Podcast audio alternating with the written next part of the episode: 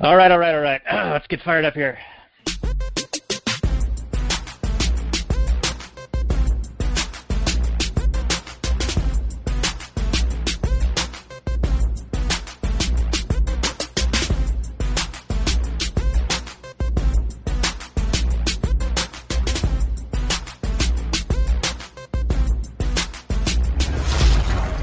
Maximum freedom.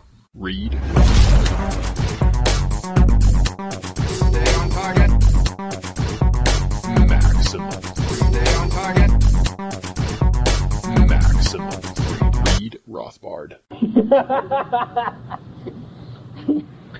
Hello and welcome to the Actual Anarchy Podcast, the podcast where we talk about movies from a Rothbardian anarcho-capitalist perspective. Tonight is episode 157 of the show, and we're going to be talking about the Facebook movie called The Social Network, uh, which came out in 2010 and only five or six years after Facebook even launched. So it's kind of a bizarre situation. But uh, David Fincher and Aaron Sorkin decided to make a movie with lots of dialogue. And so we're going to talk about it tonight. But before we introduce our guest on the last night's portion of the show, I got to introduce you to my guest uh, on almost every show. He's only missed one. Robert Johnson, my co host. How are you, sir? Oh well, thanks for having me back on, Daniel. It's a pleasure to be back on the show. Well, you, uh, you are strong. We're like the 69th best libertarian podcast. You were getting I'm up always there. happy to be here. We're getting up there, and you are a strong climbing. guest. So It's a it's a tall, tall, long ladder, and uh, we're at the bottom rung, but the only direction is up. So you know, feeling good, feeling strong. yeah, and we're incrementally making uh, improvements as we go along. And you have Do we? been. I think so. I think so. Okay. We're we're getting a little bit of notoriety. We've got uh, some amazing guests in our in our lineup, uh, and uh, an amazing guest tonight who we'll introduce in just a moment. But I did want to check in with you on your entrepreneurial venture as we're discussing an entrepreneur, Yeah. entrepreneurial movie tonight. What's the latest? Oh, are we? The latest? Did you just ask me what the latest was, Daniel? I did. What is the latest? Okay, so the latest is we finished the signs today. And let me tell you, we decided not to just buy some signs, we decided we were going to make some signs. And the budget quickly ballooned. So we quickly ballooned, kind of like how we were talking about Tom Hanks in Castaway with division of labor, how you can just hire somebody to make a sign who's already gone through the trial and error of making signs and is pretty dang good at it at this point. Instead, we were like, no, no, no, no, no, no, no, no, no. We're going to buy a bunch of materials and we're going to make some signs. And the first one kind of turned out a little bit wonky, as it does. You know, you're learning. By the time you're done, you've learned a few things and a few tricks. But just imagine you could have hired somebody who's done that a thousand times and is like this the master sign maker and can do it quick, quicker and better than you can for less money than you because we put probably three hundred dollars in materials plus like a thousand in labor to make these signs. And as soon as we put them into practice, they're already getting beat up and the paint's chipping off and and we're already having to do touch-ups. And today we sprayed on this lacquer finish that we're hoping will hold them together, you know, for a while before we have to do more repairs.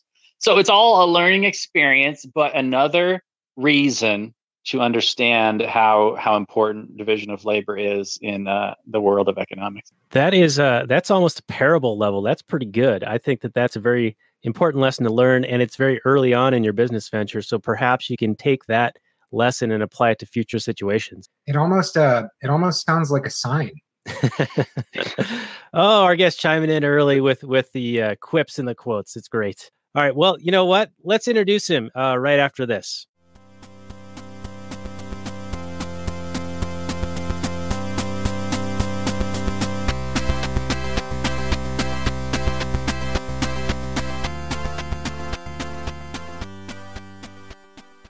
Everyone, it's Daniel Elwood and Robert Johnson, the Last Nighters, and Last Nighters can be found on the Launchpad Media, where they're always launching new ideas in your direction. Check it out at thelaunchpadmedia.com. Tonight is episode 100 of the show, and we're talking about the social network tonight. It's a David Fincher and Aaron Sorkin movie. And uh, last week was a Thanksgiving episode where we celebrated the spirit of giving, talking about Tom Hanks and Castaway. This week, we're going to celebrate the spirit of entrepreneurship by discussing the social network with an entrepreneur. This promises to be a fun discussion. Right, right, guest. It's going to be a good one. Uh, talking about something that has since been ubiquitous, become ubiquitous in so many of our daily lives, the Facebook.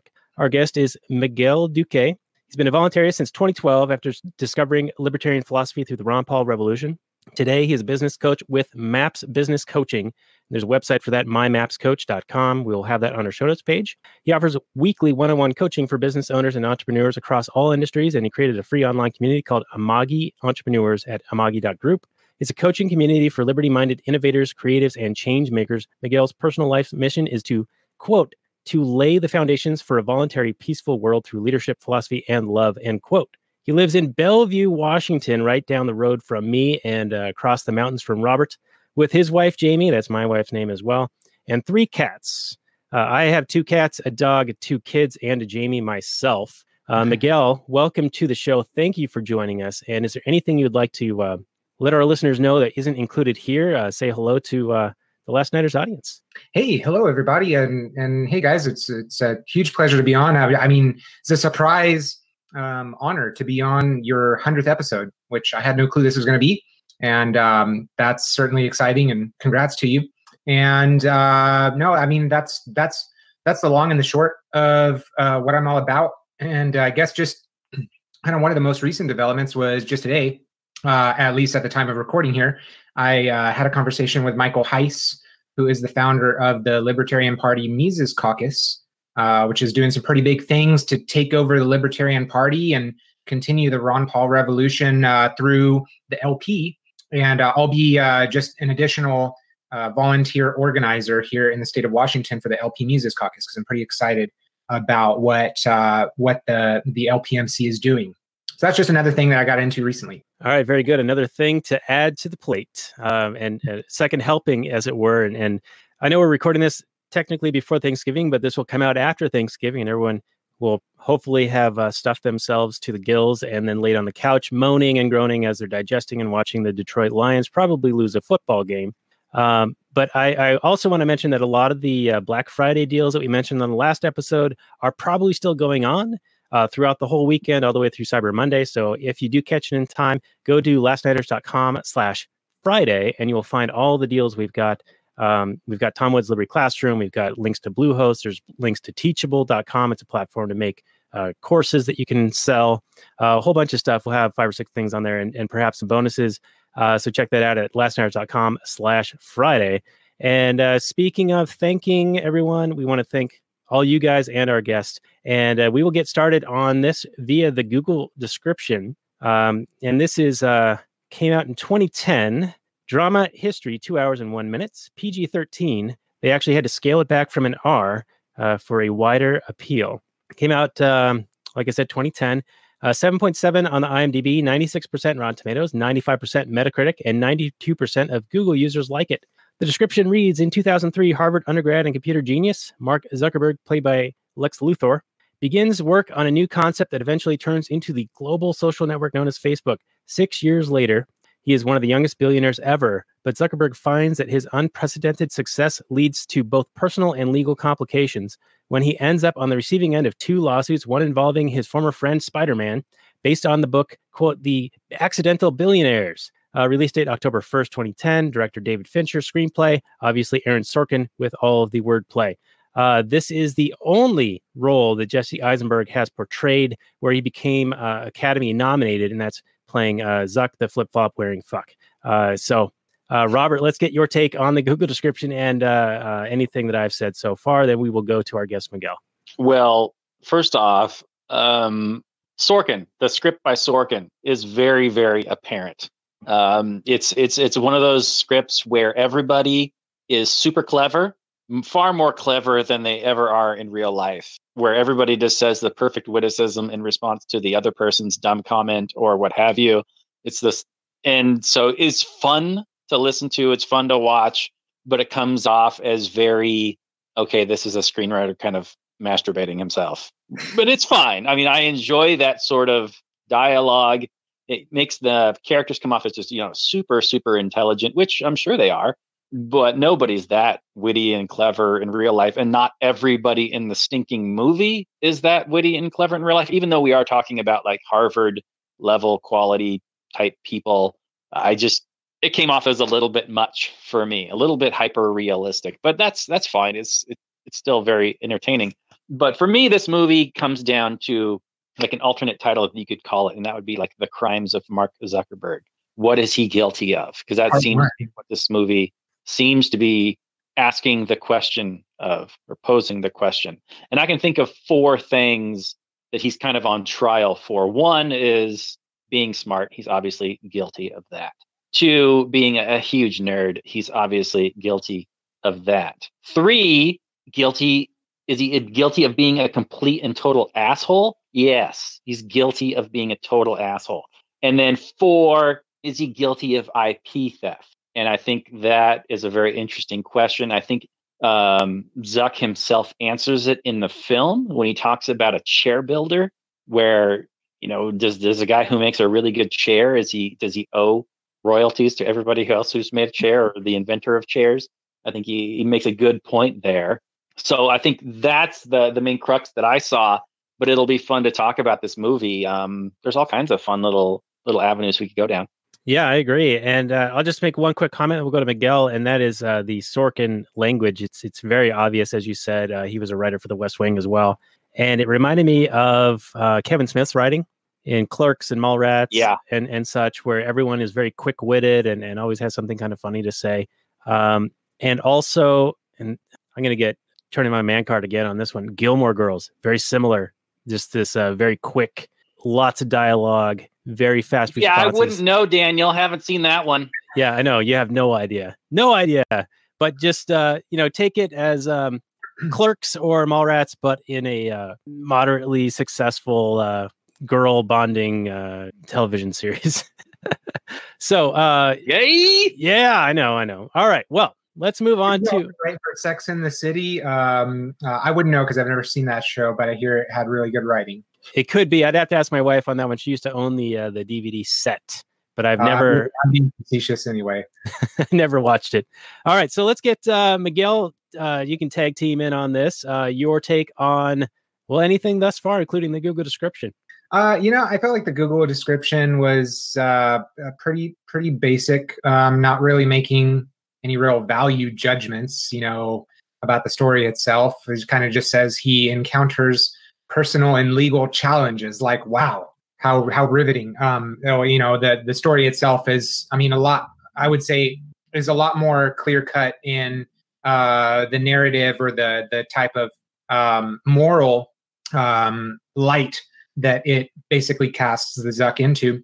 Um, interesting observation. Yeah, it's, it's a, that, was a good point about the uh, about the language, about the script, and the type of dialogue that's there. I mean, because yeah, if you think about it, I mean, even with these Ivy League students and stuff, Mark Zuckerberg is pretty universally described as like kind of an awkward, quiet guy. So you know, he may or may not really have all these super clever quips, just you know, locked and ready at every every opportunity.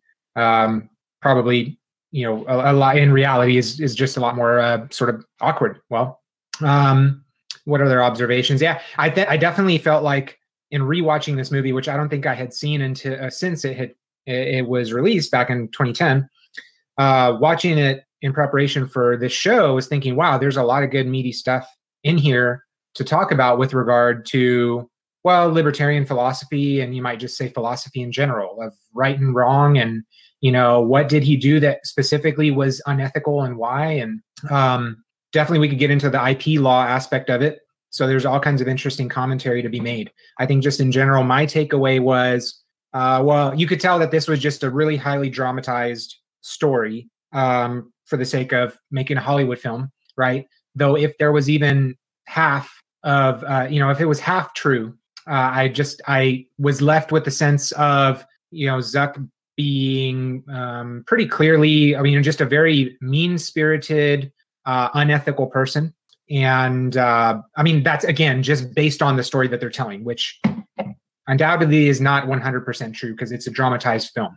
Though I'm just saying, if to the extent to which these stories are true, you know, it really shows him being almost like a sociopathic, very elitist, uh, very, very manipulative and dishonest individual.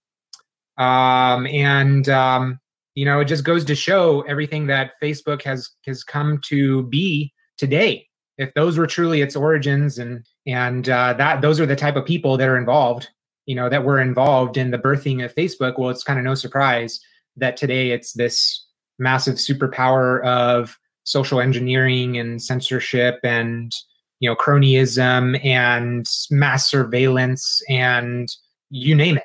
I mean, just practically thought control institution. Uh, uh, you know, more or less out of the private sector, however, extremely embedded with uh, the you know Mordor, Washington D.C. Uh, you know machine, and um, so I mean I don't know. I'm I'm apt to believe a lot of these negative things about Zuck, even if a lot of them might be dramatized. I did watch a YouTube video where he responded to basically a question of, "Hey, is this story true?" And he basically said, "Oh, come on, it's a Hollywood film." Uh, for example, I never had a girlfriend uh, that dumped me like in the beginning of the movie. I actually have been dating the same person since before I created Facebook. So it's like really okay. That's that's that's the only example that he cited about the story being untrue. And um, I think that clearly they'll they'll want to deny most of it. You know, when in reality, it's probably a lot of it's you know has probably a lot of a lot of basis in the truth. Yeah, yeah. Yeah, I'll have to agree with that. Although it seemed to be written from the perspective of the people who felt that they were wrong, right? Like uh, Wardo, Wardo, and the uh, Winklevoss guys. It seemed to be that those were the guys that seemed to. I mean, they all signed NDAs, as I assume, or at least the Winklevosses did.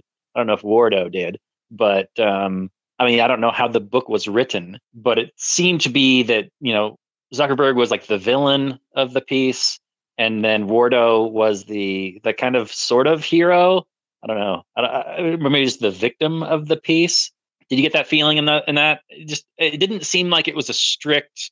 I mean, obviously it was dramatized, but it didn't seem like it was neutrally telling the story. I'll, I'll agree with you, Robert. And honestly, I had, I had, trouble actually following the story just because there was so much dialogue and so much detail. And as an example, the uh, the breakup scene at the very beginning, it was eight pages of script, and it took 99 takes to get it. Um, I read that they shot over 240 hours of footage for this movie for a two hour movie. So I mean, there's wow. just a lot of stuff and a lot of takes, and I think that the basics are, as you said, you know, it's Zuckerberg kind of on trial for several crimes, right?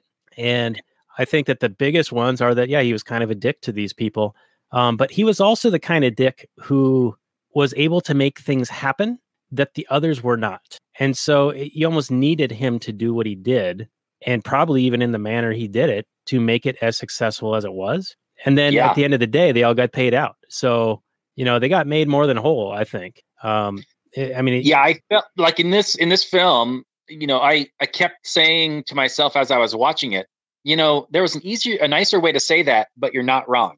When when Zuckerberg would say something, it was like you're an asshole, but you're right. Like a bunch of time, almost every single time. Like when they were debating on whether to, you know, sell ads on Facebook or not. Whether you know he he wanted to keep it cool and ad free, and they were going to make their money a different way. It was definitely the right way to go in terms of growing the business.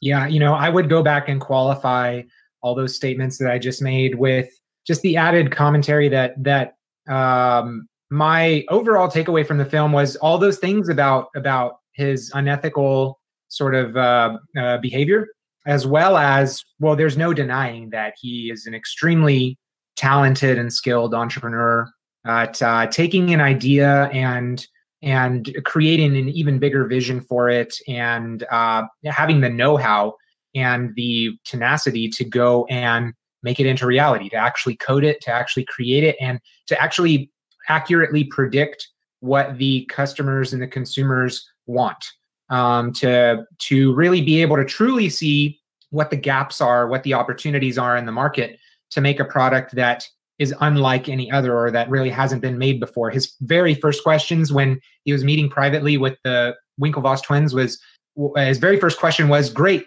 what makes this different from MySpace and Friendster?" Because they really weren't describing anything that was any different. And, and, and then they got into the uh, elements of it that were exclusive because you had to have a Harvard.edu um, uh, Harvard.edu email address, and so that makes it exclusive because Harvard girls only want to you know get with harvard guys obviously and so on and so forth and they had this very small vision for it that oh this is going to be a uh, the facebook which is actually what they called it there at harvard all these different little um, i guess it was dorms or clubs or whatever had a had a old school early internet system that they called their Facebook. And, And, each had their uh, own their own setup, their own server, right? Yes, exactly. Yeah, and and so speaking of which, it, part of what is depicted in the film is Zuck hacking into all of these private databases. Which, whatever you want to say about IP, I think just stealing private information, um, you know, he justifies it in the film as, oh well, you should be thanking me because I just poked all these holes in your security. However, he's really, you know, um, uh, manipulating and kind of violating the privacy of these databases. And um, anyhow, to go back where, to where I was where I was getting at was that um, you know he saw a much bigger vision for what this social network could be uh, than the Winklevoss twins originally even saw because they wanted it to just be Harvard and then and then boom, you know, Zuck goes and takes it to all the other Ivy League schools, and then he gets involved with with um, that guy Sean Parker, who founded um, you know founded uh, uh, Napster. Yeah, and I had to I laughed because I totally forgot that Justin Timberlake was in this movie until he just suddenly showed up, and there was oh I said oh my god, it's Justin Timberlake, and he did such a good job I think playing this character Sean Parker, this uh, sort of very troubled um, dot com bubble uh, uh, entrepreneur who you know has all these drug problems and problems problems with partying and stuff, and also all these legal problems, all these lawsuits and filing bankruptcy and stuff, and yet he's still at it, spending a lot of money, having this really flashy um, uh, Silicon Valley lifestyle that goes and takes even see even Zuck was thinking small when he was just thinking exclusive to Ivy League schools. Then he gets involved with Sean Parker, who says, "No, dude, this is we're not talking a million. We're talking a billion dollar company, and we're talking global, worldwide, and I can get you in two continents." And so that goes to show that um, that there's more to having you know just an idea. It's thinking really big about it, and then being willing to being the person who's willing to put in the work to actually make it happen, while other people are just sit ar- sitting around theorizing or dreaming about it instead of actually building it. Yeah, those- right. Or those- coming up with reasons to not do it. Yeah. Yes. Now, I, I, I want to direct a, a question to you uh, regarding to the entrepreneurship, Miguel, and that is, it seemed that Zuckerberg was keying in on the concept of exclusivity, which, um, as an aside, because you've accepted me into your Magi Entrepreneurs Group, um, it's obviously not exclusive. And I think Groucho Marx said I would never be willing to join a club that would be willing to have me as a member. But I'm in your club, and it's good. I, I do enjoy it. Um, but I digress. Uh, but do you think that he was just viewing the exclusivity as the thing to make it unique and desirable, but only using it in in like as a vehicle to get to a certain point until there was sufficient adoption to basically engage the network effect? Because when I became aware of, of uh, Facebook, probably 2005, 2006, something like that, you know, then you could just join as anybody. But as this movie depicts, originally it was Harvard, then it was Ivy League schools, then it was like other schools, and it's no longer the case. And and also the whole ad revenue thing is now, of course, ad revenue is their big thing.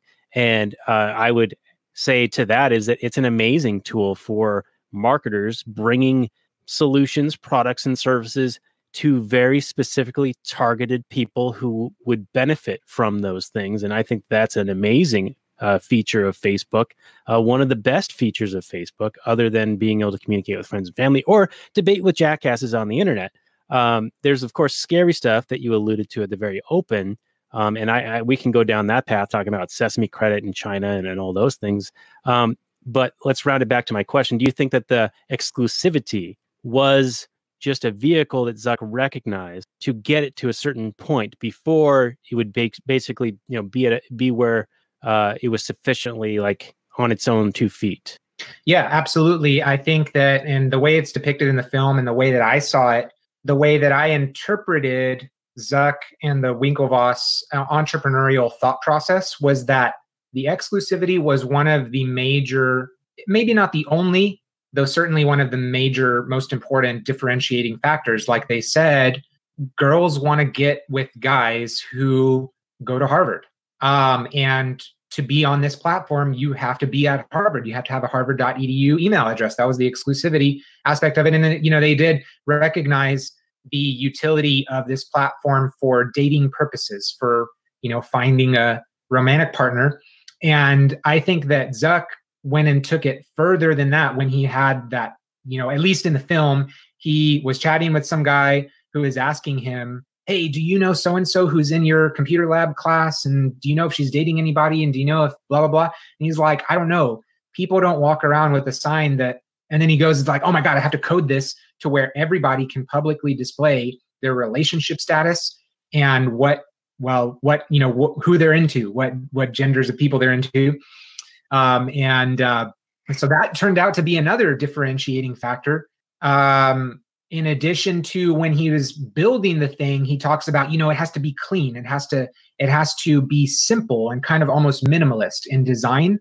So i think that the ui the user interface aspects of it were another one of the key differentiating factors. Once he had all those three things combined he was ready to launch it. That was his minimum viable product. And that was the infancy of facebook where you see over the course of the the history of facebook you could see it as they've managed to successfully pivot a number of times in a number of ways where originally they saw their customer is the user and their product is the uh, user interface the platform where, where people post and they see stuff. Uh, nowadays users are actually facebook's product that they sell to people who want the attention of facebook users. So and the data for that matter on an even bigger level where we're talking now on the in, in terms of thinking big entrepreneurially if we look at macroeconomic trends there's a term being used these days that's called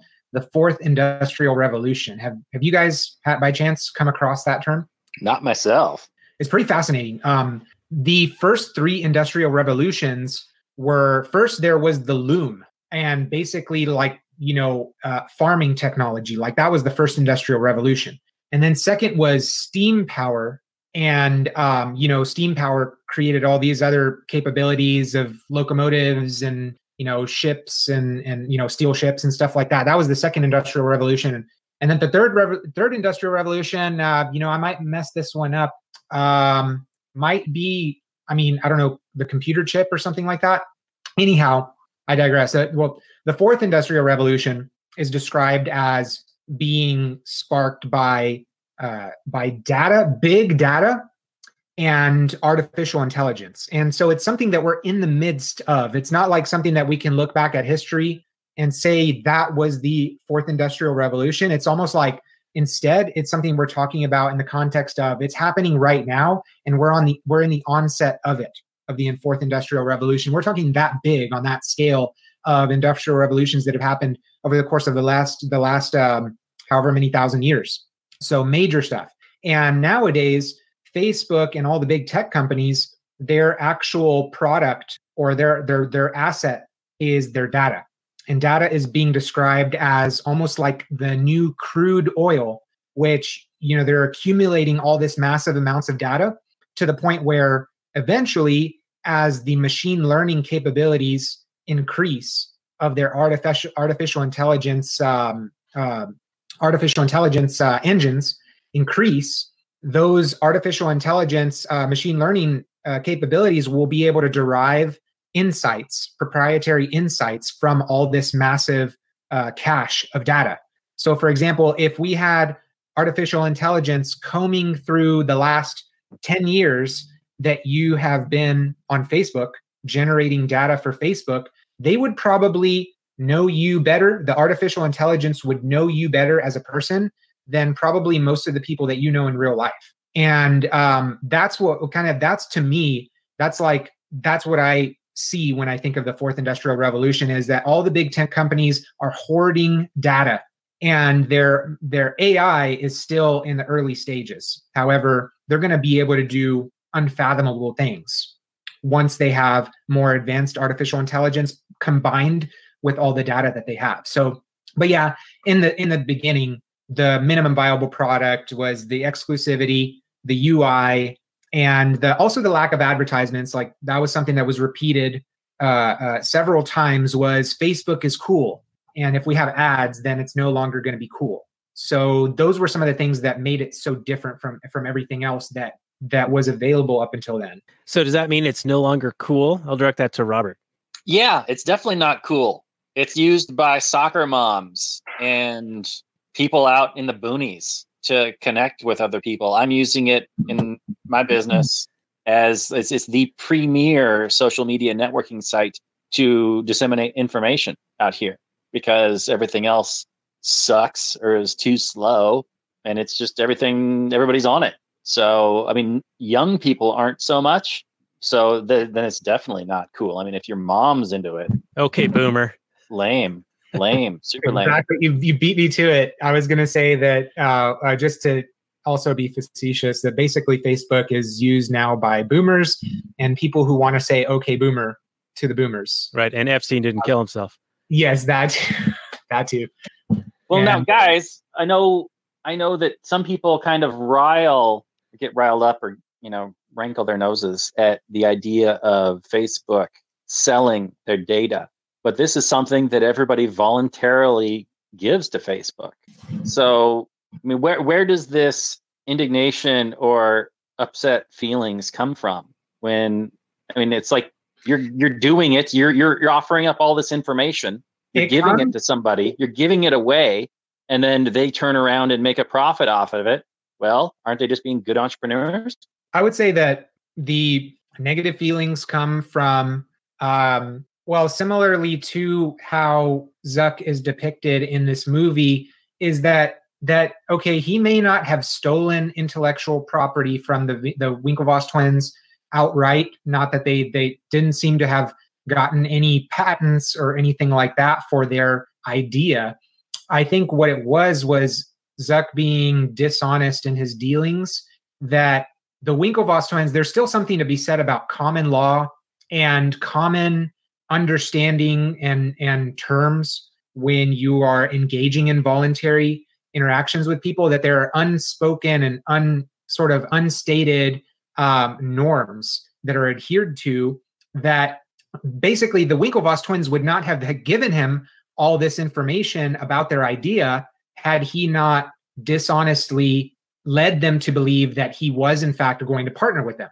And so it was only it was only then that they disclosed all of these intricate details of what they were attempting to build while he stalled installed installed and built it for himself. That that was dishonest. I mean there's no i mean if to the extent that that's true i'd say that that it'd be hard to argue that that was not um that did not involve involve uh, uh, a sort of um, an intricate series of lies and distortions of the truth. Yeah. I, so you're saying that Zuckerberg is definitely guilty of fraud at some level. Yeah, I think that uh, just based on what the movie depicts, is that he he committed fraud on multiple levels. You know, including to his other friend, who or or or supposed friend, uh, uh, Wardo?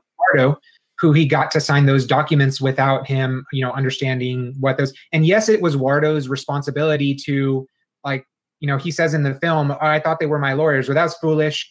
And in reality, that's probably not how it went down because you know any p- person with a basic understanding of business ought to know that that's the sort of thing you need to hire your own lawyers to review. So, not to say that it wasn't Wardo's responsibility to know what he was signing, simply that um, that was very clearly, you know, an example of dishonest dealings on, uh, you know, not being forthcoming, you know, with with with crucial information on Zuck's part. Yeah, uh, uh, for the Winklevoss one, um, I, I think that their case is a little bit iffy, uh, and the really easy way around that would have been for Zuck to just build what they had asked for in the two weeks or whatever, and then do his own thing and build a better mousetrap, and then it would have been a non-issue. He would have just outcompeted them on something that's far better and far different than what they had wanted. And had he not been dishonest and put them off and put them off, because really all they had was a kernel of an idea. And you know what he actually created was far advanced far beyond that. With eduardo that was a dishonest bullshit thing for sure. And i think eduardo's point was well if he owns a third of the company then those guys those lawyers are working for him. They're his lawyers. It's his company right? So i don't blame him for signing that. I mean it was like what five or six documents you know, and and in legalese, I mean, you, you- that's what you need a lawyer for is the interpretation, right? To be able to put it into plain English. Um, but uh, yeah, I think that that that's a very uh, i think that's a probably a pretty basic uh, component of merger and acquisition uh, legal language is regarding dilution of the shares and he just didn't even bother to look at that though it's a very good point that you make that uh, those lawyers really should have been representing him right, and I and I think they were derelict in their duty because Yeah. they knew they planted that poison pill in that document. yeah they were they were chosen those those lawyers were hired because they were corrupt and they were willing to knowingly uh, have a person sign something that is different from from what they understood it to be Right. Yeah, it was definitely not in good faith, and so I think that that signature, that signing, is totally null and void as a result of it because there was no mutual understanding. I don't know that i could go that far but then again i'm not a lawyer so i don't know i, I can't say that Right. yeah, I can't go so far as to say it's completely null and void, but because I do think that Wardo had personal responsibility to understand what he was signing. I mean, I, I get your point about the lawyers working for him and him believing they were working for him, but I mean, to what level did he know these guys? To what level did he trust them? Did he was he part of the hiring process of these lawyer guys, or did he just come up and oh, you guys work for the company? Oh, okay. yeah I don't know. that's i again i i do agree that he had a responsibility to get the stuff looked over by his own lawyers that you know to ensure that he really understood every single term that was in the in that paperwork uh, at the same time we're just talking about a lot of times honestly good moral philosophy comes from what is common sense and what because you, common law pretty much uh, emerges out of common sense morality and I think the common sense moral compass of most people would say that's bullshit. You know, uh, that he was misled. He was purposefully, um, you know, that's basically that's fraud. I mean, that's that's my that's my take on it. You know, right. Yeah, and I'll, I'll agree. And and and uh, they all knew what they were up to, so they were purposefully deceiving him. So I I give Eduardo far more of a case than uh, than the Winklevosses. Though I mean, they all got paid as a result, and it's because Zuckerberg was able to create the behemoth out of those miscellaneous parts that even just paying them off, I think um, Rashida Jones's character said it's like paying a speeding ticket. You know, they're getting millions of dollars, uh, so they're you're gonna make them happy, right? After kind of traumatizing them a bit here, um, but you're making billions of dollars. So you know, at the end of the day, this is destroying you know personal relationships and making you come off as a prick. But uh, it's really not that big of a thing. Like you you've grown things big enough to be able to absorb these kinds of, of costs and, and this kind of behavior is sort of in a way tolerated because he was so successful in other ways. And it reminds me of um, you know, there have been stories about Bill Gates and uh, taking the mouse concept from Apple uh, way back when, or no, was it from Xerox? Maybe like a, a copier, something like that. That's where the mouse kind of came from um, and then the window oh and the windows interface. Does this sound familiar to you at, at all robert? That that these ideas kind of it's like the rap game you know you you take some snippets from old songs and mix them together and you create a new song. Our our, our common guest uh, mike c he does this with songs all the time. Um, he can't post them on youtube because they'll get hit with copyright strikes but they're really good stuff but it's a mishmash of um, you know other things and i think it's art and and i think that ip is not a uh, legitimate thing. It's not a an actual tangible property though i think you know fraud uh, and and being dishonest, uh, those those things are enforceable actions that um, would handle those types of situations. Um, I'll go to Robert for comment. yeah what is the origin of an idea there are it, there are infinite influences on any given idea realized or unrealized you may see something at some point and that might inspire you to make a completely different thing i mean do you owe some sort of restitution to the creator of that one first thing uh, if if we did then we the economy would never grow.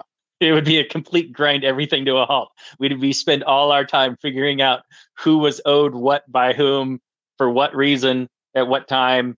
It, it would it'd be ridiculous. Uh, once an idea is out there it becomes common and everybody can use it to the best of their ability to create what they desire to create uh, ip ip law all it does is it's protectionism for you know it, it's it's I understand the desire for it. You want to get your credit for what you see as your idea and your creation. You want to protect the the value of it. But all it does is, uh, yeah, limit the choices of uh, what can be created. So yeah, the the origin of an idea. I mean, it's impossible to tell. I mean, sometimes you can point at one thing and say, "Oh, well, you clearly ripped this off, this idea off from this guy because or whatever." But even then, I'm not even so sure. I mean, uh, Vanilla Ice took under pressure. Did he completely rip it off? I, I think it's perfectly fine, honestly. And you are a No, big we wouldn't of. have Ice uh, Ice Baby. Are you kidding me? We You- can't have a world without Ice Ice Baby. I agree. I agree. Yeah, if I had not already, um, if I'd not already made it clear, I'm also in the camp of IP is not a real thing. IP, uh, intellectual property, is not property. Like information and ideas and data is not really property per se.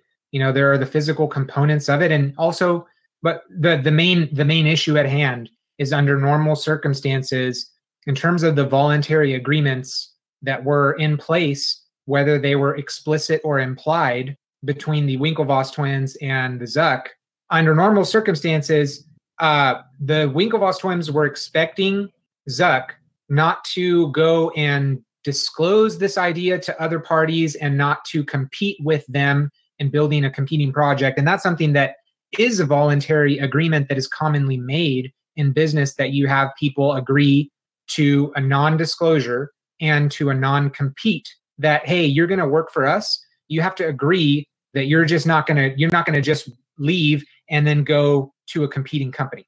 Um, and people, people very routinely form those voluntary agreements in business. Uh, so I think that in this case, that was more or less, more or less implied, though it was very reckless of the Winklevoss twins to have to have blabbed so much about this idea of theirs to someone who hadn't signed anything with them and made a very loose commitment to work with them from what it seemed like. Yeah, you know, the other side of it is, and and I know it's hard to really uh, conceive of a world of the counterfactual, but it seems to me that with the improvements in technology and, and networks and interconnectedness, that a Facebook type thing was an inevitable thing. Like it would eventually happen, whether it wasn't Facebook, maybe MySpace would have figured out how to keep people on that platform or whatever, or uh, be able to grow it and it become basically what Facebook is now. So I don't even know if the idea itself is like all that groundbreaking. It it was gonna get discovered. It was just a matter of time and a matter of uh, I guess who, and it happened to be you know Zuckerberg, and, and as portrayed in this film, um, him kind of being a prick and uh, screwing people over. But Yeah, well, that was a big aspect of it that, like you said, maybe it would have been more honest for Zuckerberg to make the to make the Winklevoss twins what they wanted, that little small platform of their little inkling of an idea, and then gone off and done his way bigger, better thing. However, like they said in the movie, being first is everything. Like the Winklevoss twins had that one guy that hung around with them. I forget his name, who said, "Do you, you know, in business and in technology, being first is everything." And their response was, "Hey, you know, we row crew, you know, we race uh, for a living. You don't have to tell us that. You don't have to. You don't have to lecture us about the importance of being first. And I think that that's that was part of what probably motivated Zuckerberg to do that, to act in that way that was a little bit dishonest and go and build his thing so that he could be the first. you know, I've heard a saying that's related to this. It's um, uh, pioneers get shot, settlers get rich. So it's not necessarily that you're the first. You let the first ones take the arrows, and you figure out where they failed and fell down, and then you build a better mousetrap. Well, I'm curious because obviously this wasn't like an this like brand new idea. Like here, uh, Friendster and MySpace were already a thing, and they weren't. You know, obviously he innovated off of mm-hmm. those ideas, but how much different was Facebook from those things? Like obviously the relationship status and probably a few other things. I, I guess with the originally being an exclusive thing. I, I remember having relationship status on a MySpace back in the day. Yeah, you can still do that. I'm sure, right? Facebook though, or, or after? Well, it would have been in probably 2004 or five before I even had a Facebook. So you were on a friend space or a MySpace or a Friendster. That happened to be when this film was taking place. Well, that this this film was actually taking place in 2003. Um, so I'm sure that it was in very short time that MySpace and other platforms followed suit with the relationship status, though, at least as far as the film goes, kind of depicts Facebook being the first to, to major platform to do that. And, and it, would, it was combined with other differentiating factors, the exclusivity of you had to be you had to be at Harvard or you had to be at one of these Ivy League schools or you had to be eventually it was you have to be in college. For a little while it was you have to be in college. And then eventually it was actually anybody can be in Facebook as long as you're over 18 or whatever it was. And then then it was oh you have to be over 16 or something like that. And also it was the UI aspects of it that it was clean, minimalist, sort of a it was a it was a type of user interface that appealed to a certain type of people that were the target audience these these college kids and cool people Right. And it was more um, dynamic as well. I think that's one of the things that stood out because I recall MySpace was like you had a page and other people had a page and you could go see their page or post things on your own page, but there wasn't this hallway or this like common area, which is kind of like the news feed now or whatever. Exactly. Yeah. So, so you would see different things kind of popping up and happening. So it kind of created a more of a nexus or more of an interchange uh, what do they call it, like a clearinghouse or a cross-docking situation? I think Yeah, that don't was really- maybe one of the key differences. the Yeah. friending they they pointed out the friending aspect of it too that it's exclusive in the sense of somebody has to friend you or accept your friend request otherwise you're not going to see their stuff and vice versa and so that made it that added an, an element of exclusivity where suddenly that was the way to get in touch with someone is hey friend me or facebook me Right, and that came at the time when you know there was a critical mass where, uh, like you know, with uh, the adoption of anything, like the adoption of a, a currency, like how is society going to figure out whether we're what kind of currency we're going to use? Well, Facebook got to be a certain size, so big, so that you know, if you were going to talk to somebody, yeah, you had to get on Facebook because this is just what everybody was doing. Yeah, the old network effect. Um, Indeed. I remember the first time I heard about Facebook, it was a girl who uh, I knew, and she told me about it, and she was telling me that she'd put all this information on there. I'm like, "Are you sure you want all that information out there?" you know, like her birthday and like full name, where she was born, where she lives, all this stuff, and it So seemed really odd to me. Robert's point about people voluntarily giving this information, there's no doubt that that's foolish. And I will perfectly admit that that I'm it's probably very foolish of me to uh to divulge so much information that could be used against me or used to commit identity theft or other types of crimes or simply to be used by the thought control establishment whatever um, to harm me. Um, however, it's kind of to the point where it's really sad because it's either that or you practically don't exist to a large percentage of the population um, that that's where they interact with people socially. And if you're not on there and divulging a lot of this information, then you are well, you're you're you're just not part of the world for a lot of people, if that makes any sense. So Yeah, that's certainly true. There's definitely the feeling you get when you're on Facebook. And this, for me specifically, someone who has had an account forever, I don't know, forever, but at least seven, eight years, but has only started using it on a routinely routine basis because it's my job. But now I'm seeing all this interaction between all these people, whereas before I was essentially a non-person. To so yeah, I can see your point.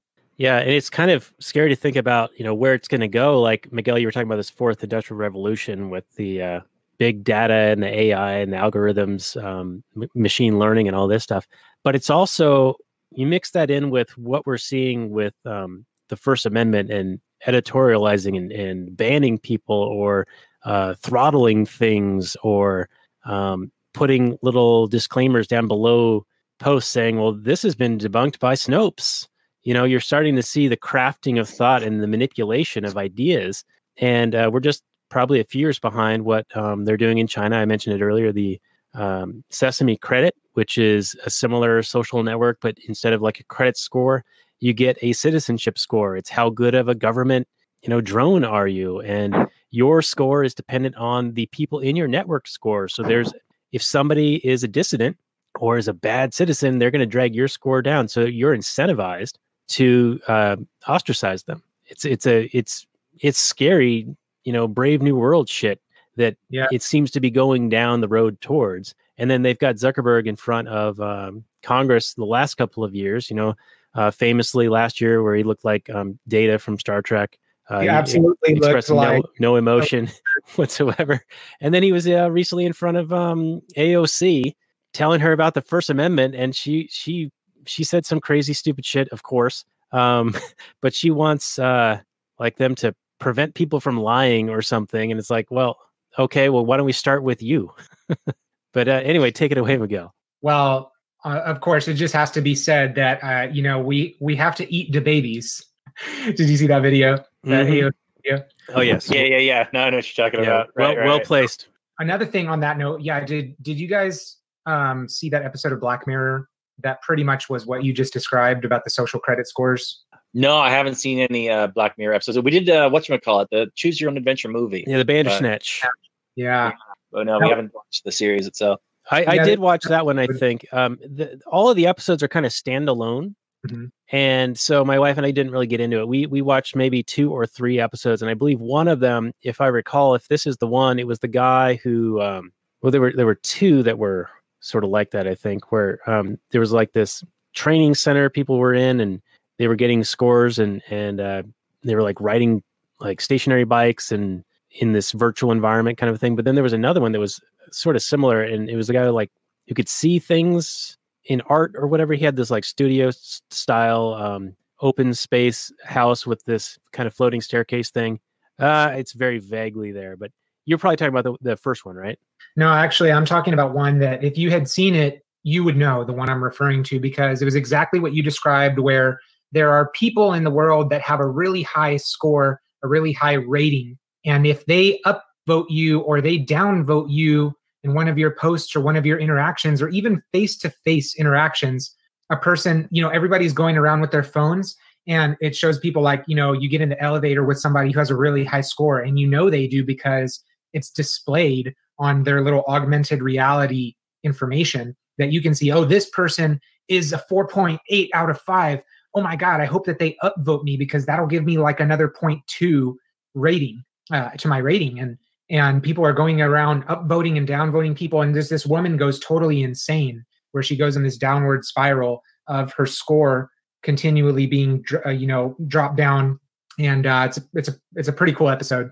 So um just a tangent on you know something that came to mind when you described that Yeah, it it it sounds kind of amazing in a way, but also scary as hell. Like it would be nice to know who are the good people, who are the bad people, just by seeing them, you know. But then it's like a self-reinforcing, uh, self-fulfilling prophecy, right? It's so, like in the in your example of the of that episode, this woman was getting downvoted, downvoted. Well, then she spiraled further and further down. And Yeah. I don't know how you recover from something like that. Like if that was a real thing, you know. yeah like i'm sure you are probably having to go through counseling ever since being put in the facebook gulag I didn't learn a thing. well, no, I, I did. I did learn to use proper uh, mechanic language. i'm sure that that probably set you off into your own downward spiral that maybe resembles um, uh, uh, arthur arthur fleck in the joker Yeah, there's a great meme of um, Joaquin Phoenix in in her. It says, you know, me entering the idea of the arena of politics love in 2008, and then today, and he's you know the Joker, and he's wearing the same kind of red suit, so it like works really well together. I'll post that on the show notes page, lastnighter.com slash 100.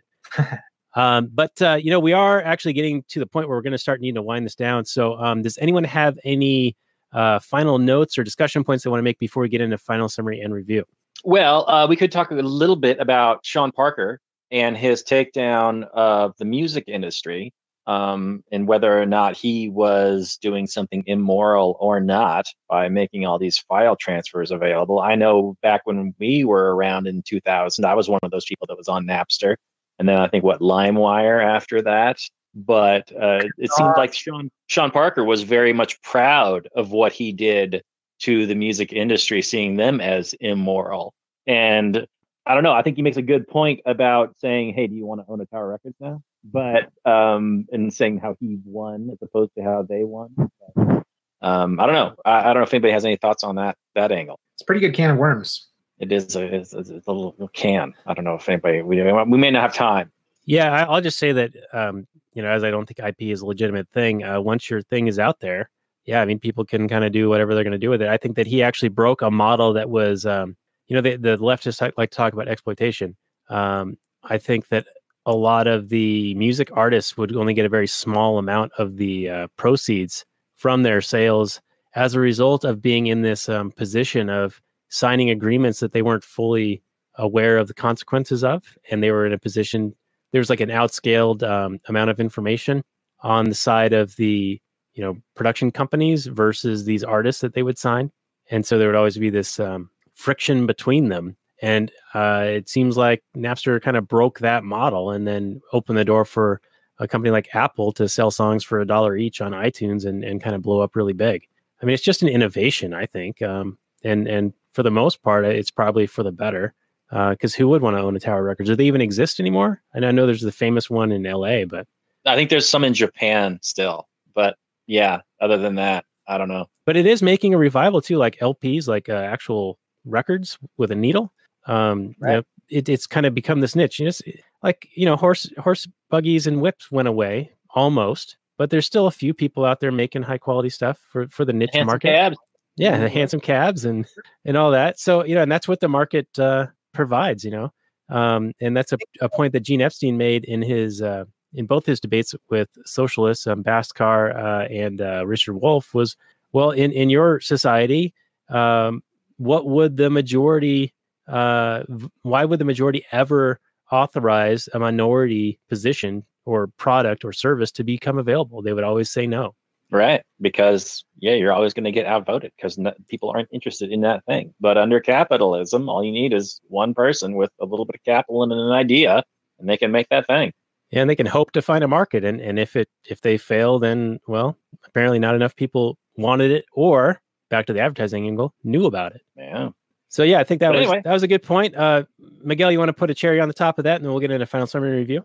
Oh, that oh, uh, I just uh, I think it was uh, Sean Parker's character was was definitely an underrated uh, aspect of this movie. I think Justin Timberlake did a pretty awesome job. The character is just really entertaining. This larger than life uh, Silicon Valley playboy troublemaker that I think looking back, it does seem like he really wounded the music industry powers that be. However, it does seem that they are still, they have a very strong, a very powerful stronghold with the entire IP machine.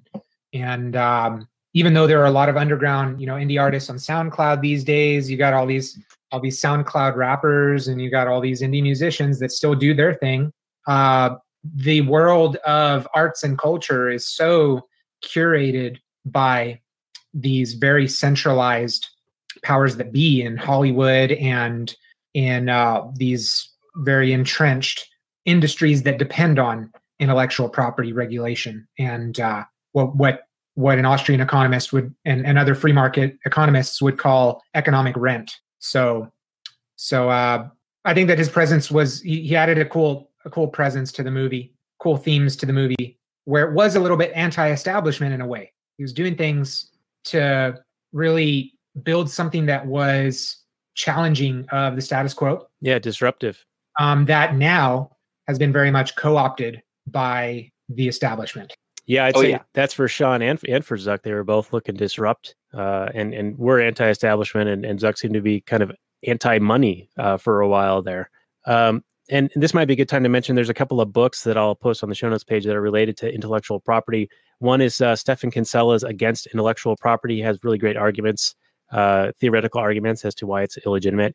And then another book is called Against Intellectual Monopoly, which is a almost a, a economic history of various um, effects of patents in industries and uh, whether they were positive or negative in their outcome. Um, so I'll post links to both of those books. That they're both very very good. And uh, with that, we should get into final summary review. Unless uh, Robert, were you trying to chime in there before I so rudely cut you off? Yeah, but I've since forgotten any points I was going to make. So uh, Oh. let's do the deal. Okay, Boomer. All right. Why don't you uh, got the Alzheimer's going on? Uh, why don't you start us off, Robert? Give us the uh, give Miguel the uh, the taste of how we do this. We'll score it a decimal point deep, uh, one to ten. Okay. So the script turned in by Sorkin. Yeah, I, you know, this is the kind of script that I would have just eaten alive 20 years ago. This is like the super witty script that I just would have loved and, you know, wanted to have written myself, where all the characters are just so smart and so funny and just have all kinds of wit and personality and that sort of thing. But it, but now now that I'm older and a boomer, apparently, I, it just comes off as trying really hard, like hyper realistic and unnatural, but I still very entertaining. But you definitely get the idea that yes, this is a dramatic script. No, these people did not really say these things. Maybe some, you know, the the the vibe of the conversation was conveyed, but Sorkin definitely punched up the dialogue to to eleven. You know, but you know, uh, so I I still enjoyed it. I just didn't love it. Um, I would I would watch another Sorkin script movie though, and I've always enjoyed Fincher's directing. I mean, ever since like Seven, uh, he's always done good work. Um, Eisenberg, God, I, he plays a real good asshole. Um, I don't really get him as a charismatic like leading man type though. I, I didn't like him in Zombieland. I didn't like him in Batman versus Superman. Uh, maybe there's some roles that he's good at, but I don't really get him. I don't get the appeal of him. Um, Timberlake, I thought was excellent as Parker. Uh, and Parker, I think he absolutely earned his his seven percent stake in the company. I think he really added that drive and the think big approach to what the um, what Facebook eventually came to be, which is this massive juggernaut of uh, entertainment and connection. Um, maybe it would have gotten there anyway, but he definitely helped it along. Um, let's see who else. Who else was in this thing? Uh, Spider Man. Spider Man. Uh, he was okay. He was he's pretty good. Uh, he seemed to be sort of like the alternate main character type guy. Um, yeah, yeah, he was okay. I don't know, but uh, the movie itself uh, was strong.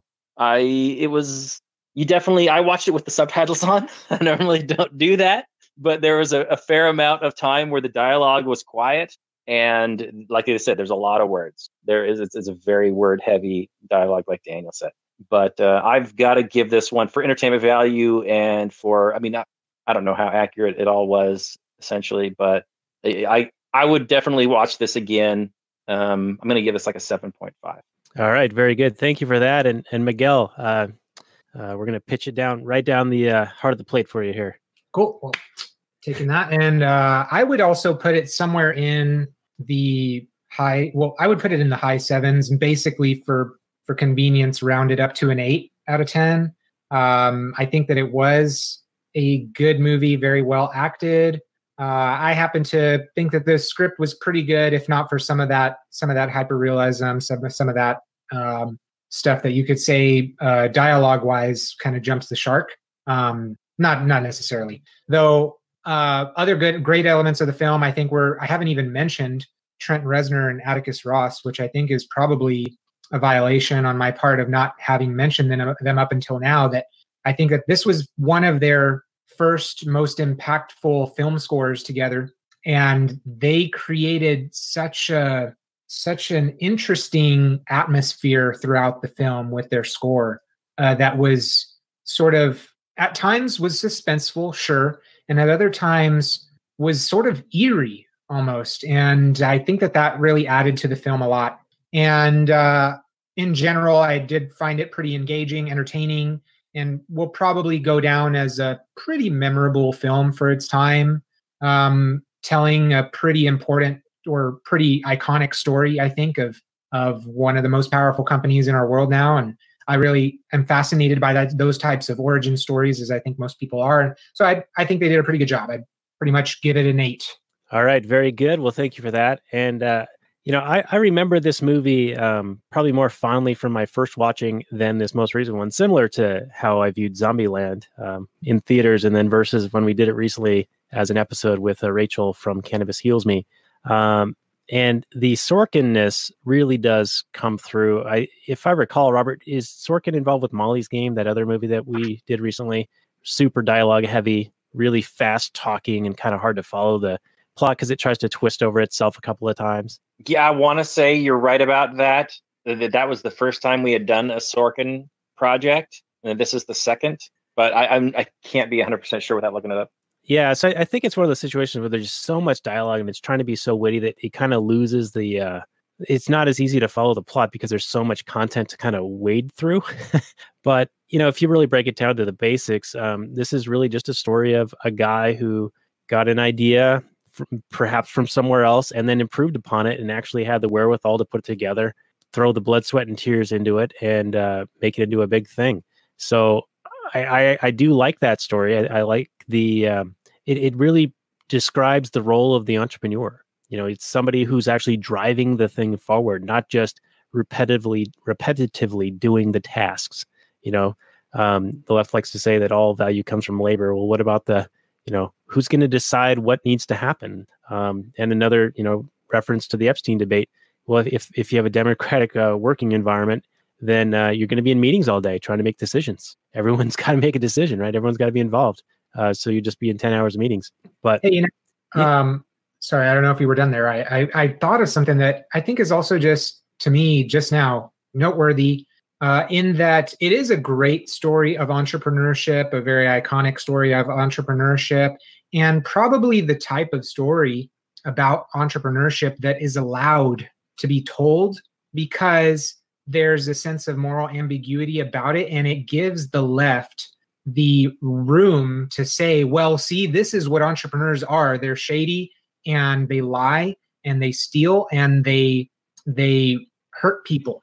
And that's how you become successful is by being unscrupulous and unethical and uh, manipulating people.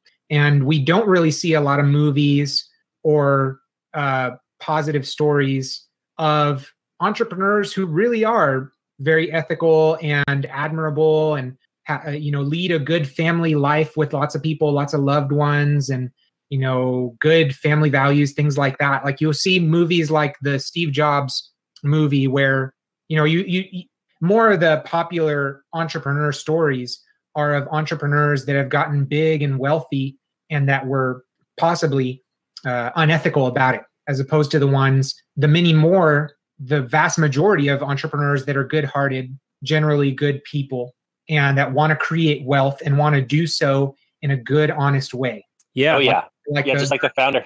yeah.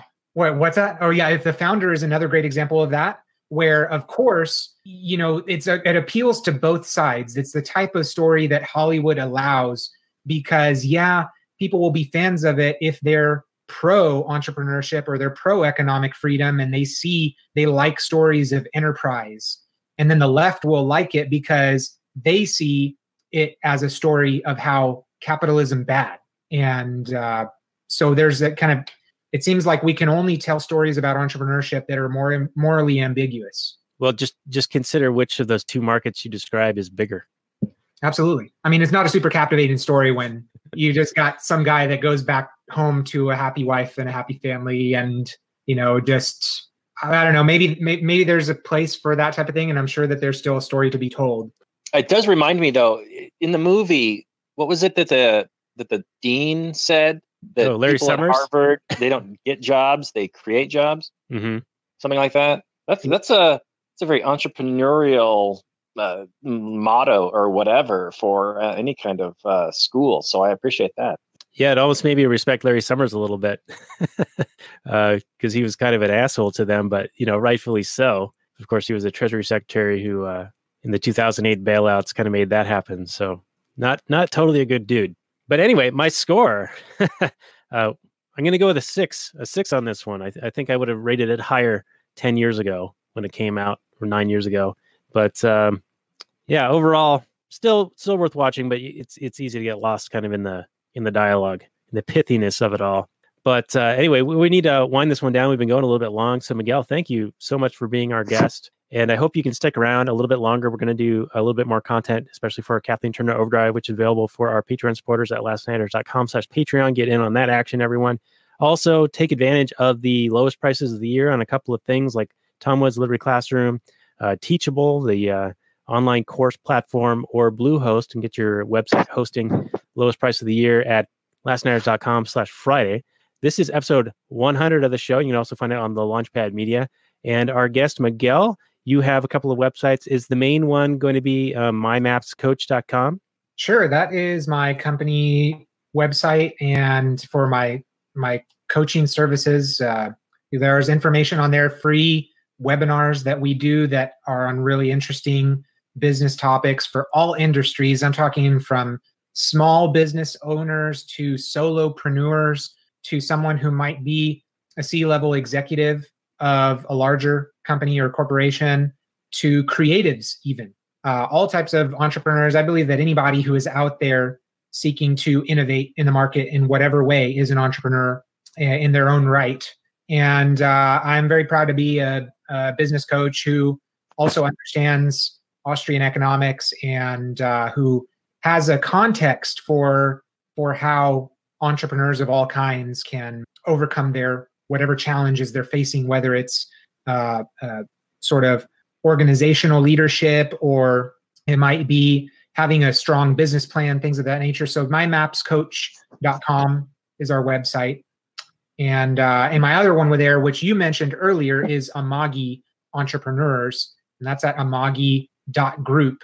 Uh, so instead of .com, it's .group, and that's my Facebook group, which is free for for anybody who would consider themselves an entrepreneur in some form or fashion. And I think that uh, probably more people out there these days are entrepreneurs than they give themselves credit for, uh, or more entrepreneurial than they'll admit. So uh, I'm excited for for that to be a growing community where we discuss all types of business and personal development topics. Because I really come from the perspective that in order to create, in order to lay the foundations for a voluntary, peaceful world, like my mission states, we have to be successful in our own lives and have clarity of purpose and create positive relationships in our personal lives and our professional lives and go out there and be productive and innovative and uh, create wealth through voluntary win-win partnerships. So uh, that's really what my uh, group is all about and i appreciate you being a part of it i invite anybody to join by going to amagi.group. All right. Well, thanks again. I do enjoy being in the group, and uh, we'll have links to that on our show notes page, lastnighter.com slash 100, and also to your uh, website and many of the uh, notes that we'll be posting down there related to our discussion tonight about the social network. And Robert, I think next week we're going to go back down to Jokertown and talk with Shaheen, our man from Australia, about the Killing Joke, which is one of the uh, uh, one of the influences of the Joker movie or Joker by uh, played by Joaquin Phoenix, of course. So we'll get his perspective on that source material and then also on Joker the movie because he was originally going to be our guest, but then he fell ill, uh, even went into hospital um, down there in in uh, Australia. But he has since recovered, and so he'll be back with Force and Fire to talk about the Killing Joke uh, the next time we come back. Sick or not sick. At least not anymore. It'll be good.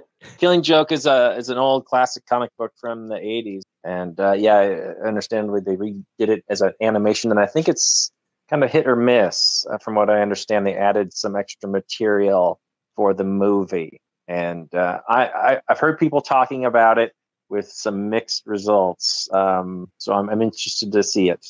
Well, and Shaheen's always an awesome guest, and uh, you know there's gonna be plenty of uh, scintillating conversation, Aaron, Aaron Sorkin style. Absolutely. And uh, yeah, it's on HBO right now. So if you've got that, uh, you will be able to watch that one. And we will be back next week. So uh, let's see. Uh, yeah, check out the the deals page. And we're going to get into some Kathleen Turner Overdrive just after this. So we'll say good night from last night, everyone. Thanks, guys.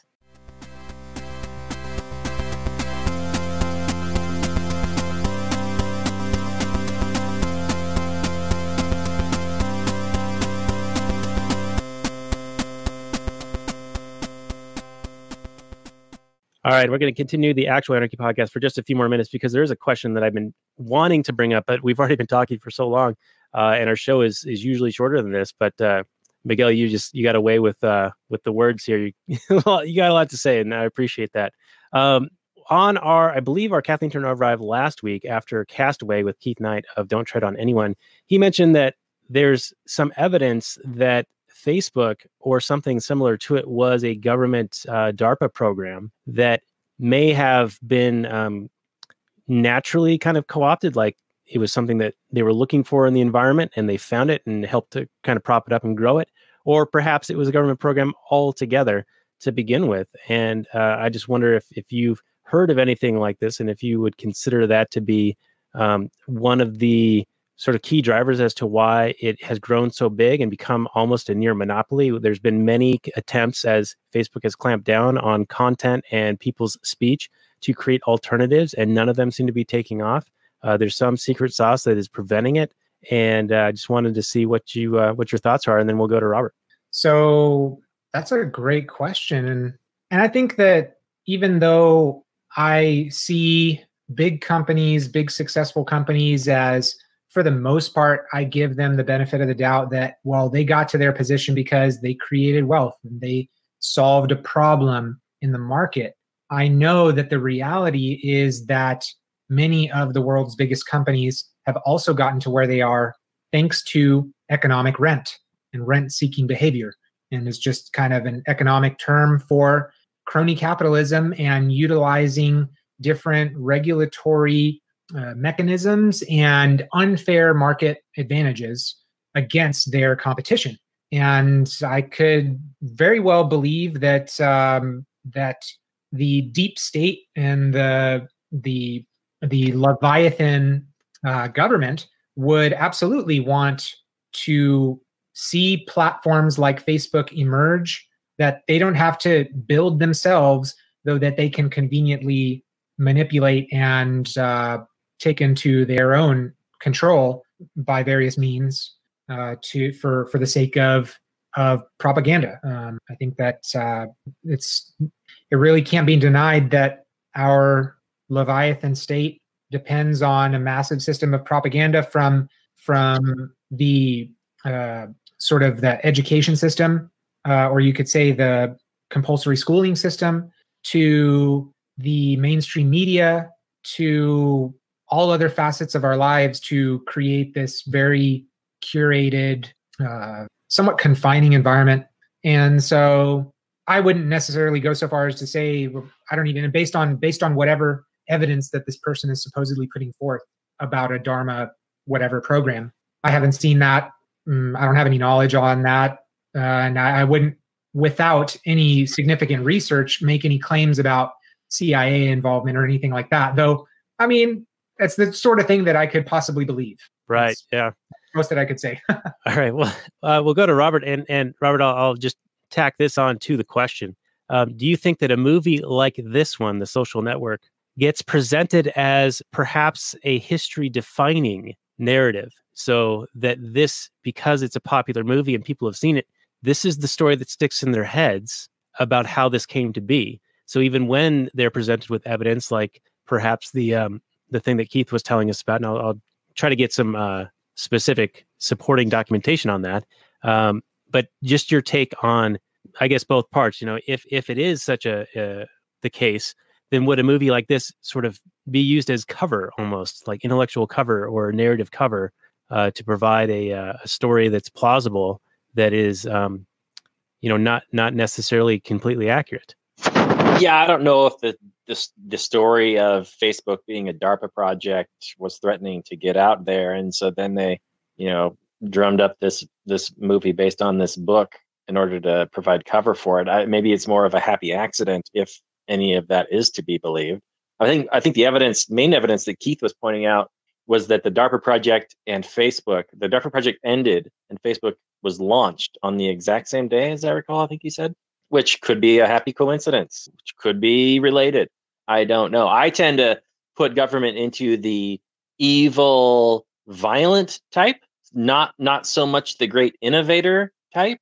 I don't think that they're great entrepreneurs. I don't think that they're people that have the incentive to go out and create these new products that people will want to use. But uh, they are really good at seeing what people like and infiltrating that and uh, any great big database full of a whole bunch of personal information about people, I think they would be licking their chops at something like that. They'd be data mining the shit out of that. Um, that's what the NSA basically does. And so this is just like another arm of that. Um, whether Facebook is even aware or cooperates in it or not. I mean, uh, you know, government also has the ability, beyond perverse incentives, to make life very difficult or make life easier for people when they cooperate or not cooperate with them. So I could see, you know, something like the deep state leaning kind of heavily on the the top brass at Facebook and being like, "Hey, you can play ball with us and things can go easy for you, or you can fight us and we can make things very difficult for you." And you know, I, I think generally people choose to play ball. I mean, they've got a lot to lose at this point, right? I mean, even though they're billionaires and they got this kind of fuck you attitude, or at least they used to back when they didn't have anything to lose. But now when they got everything to lose, maybe they're more like to play ball because they've built this great thing and they don't want to see it destroyed. What I think is hilarious, though, I mean, you did bring up a little bit earlier about how Facebook is sort of this virtual monopoly. I still, I still, the economist in me refuses to accept that that word for this this situation. Um, uh, it can't possibly be a, a, monopoly. Um, there are so many different social networking sites, and yeah, they, they aren't as big as Facebook. But every time Facebook creates, you know, does some terrible decision, they are driving people away from Facebook, and it has gotten more and more uncool. And eventually, like every other company in history, almost, it will fall into the dustbin of history, and people will go back. Oh yeah, you remember when Facebook was this big thing? So, you know, and then we'll be on to the 50 other new things that haven't even been invented yet, or that the that the seven year olds are all doing. And then that'll be the next thing. I mean, who knows? So I that's why I think it's hilarious when they, they're talking about like trust busting, you know, like breaking up Facebook. It's like what what would you break it into? It's it's a website. I mean, what are you gonna do? Different arms of Facebook? I, I don't even know what they're even talking about. I don't even know if they could understand. it. They're going to reintroduce segregation. That's right. Probably talking about all the companies that Facebook has acquired, like Instagram and and Oculus and uh, Snapchat? so many- Is it is or WhatsApp? WhatsApp. that sounds right. Yeah. I, I, I, I'm almost a boomer now. I don't know what half of these things are anymore, but I use Facebook just to interact What- with people. And WhatsApp. But what they're basically complaining about is the network effect, right? I mean, that's what government's complaining about that everybody's on these things. So it's sort of a virtual monopoly because everybody want if you want to participate, you need to be on these things. But Right. there's no way it's an actual monopoly. There are any you could start a Facebook tomorrow if you wanted to. yeah, So- without that network effect, it's not really uh, very useful. But, but you're right. It, it will eventually piss off enough people and, and something will come about. I mean, there's always innovation, creative destruction. That's kind of how the market works, even with the distortions and cronyism and regulations that uh, attempt to impede it. That's right. That's right. Well, we should probably end this here because we're even longer than we would uh, normally go Oh, on even this show. Uh, but this is episode 157 of the show. We'll have show notes and more uh, at actualanarchy.com slash 157. You'll have links to Miguel's site, also the Black Friday and Cyber Monday deals, uh, links to our Patreon and all that. And uh, we'll be back next week with Shaheen talking about the Joker in The Killing Joke. And that'll be a lot of fun. So um, I hope you guys had a uh, good holiday break, and we'll be back at it uh, next week. So we'll see you then. Maximum freedom, everyone. Thanks, Miguel. Thanks, guys. I appreciate it.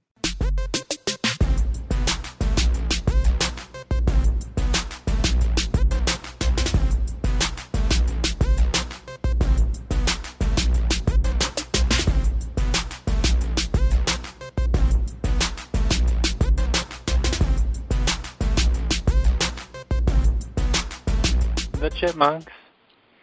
C H I P M U N K. We're the Chipmunks.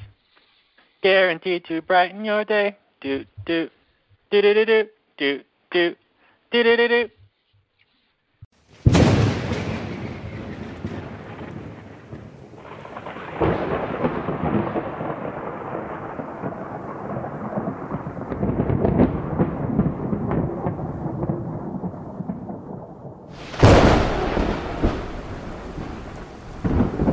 In the early days of the internet, radical libertarians were scattered, lonely, and faceless.